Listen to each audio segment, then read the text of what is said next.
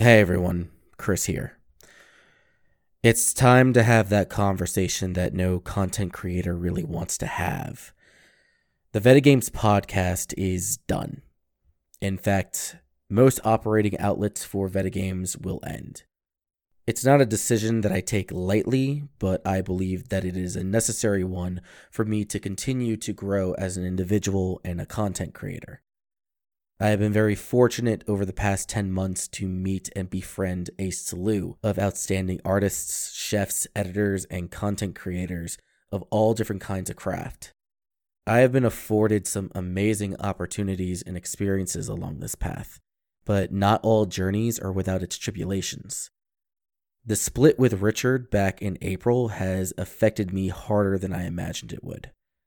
Though Veta Games was initiated way back in May 2017 by three Marines and Army veterans, Veta Games took shape under the hard work of Richard and myself. And though the moniker Veta Games was often attributed solely to me, it was truly a group effort. I would not be where I am today had I not had Richard's assistance.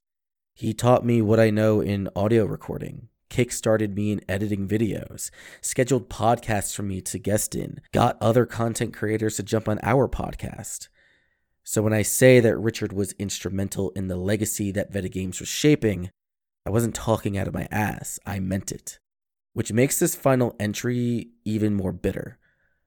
I'm not going to get into the nitty gritty details of the breakup because at the end of the day, talking about that shit doesn't fucking matter and it doesn't help any. What I will say is that my decision weighs heavily on the fact that when I look at Veta Games, I see what me and someone I considered my brother built together. And it's difficult for me to continue with that reminder.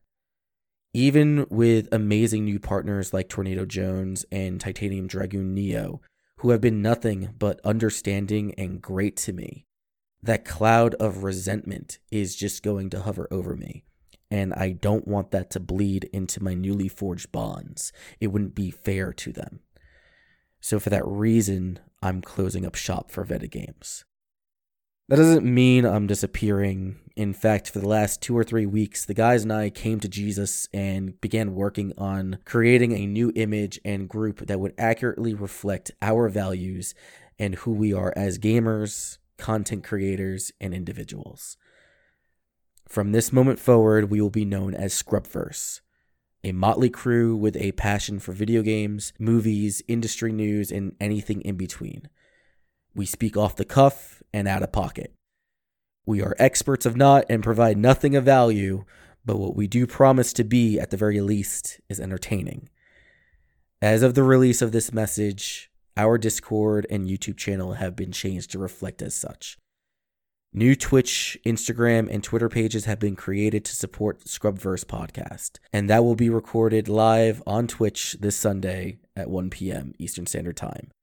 And all archived Scrubverse episodes will be made available on Podbean, along with other typical streaming platforms. You will still be able to find me on Twitter at Vetagames, and I'll probably keep the IG account name until I think of something edgy or something. I don't know. What I do know is that I am very, very excited and motivated to move forward with Scrubverse.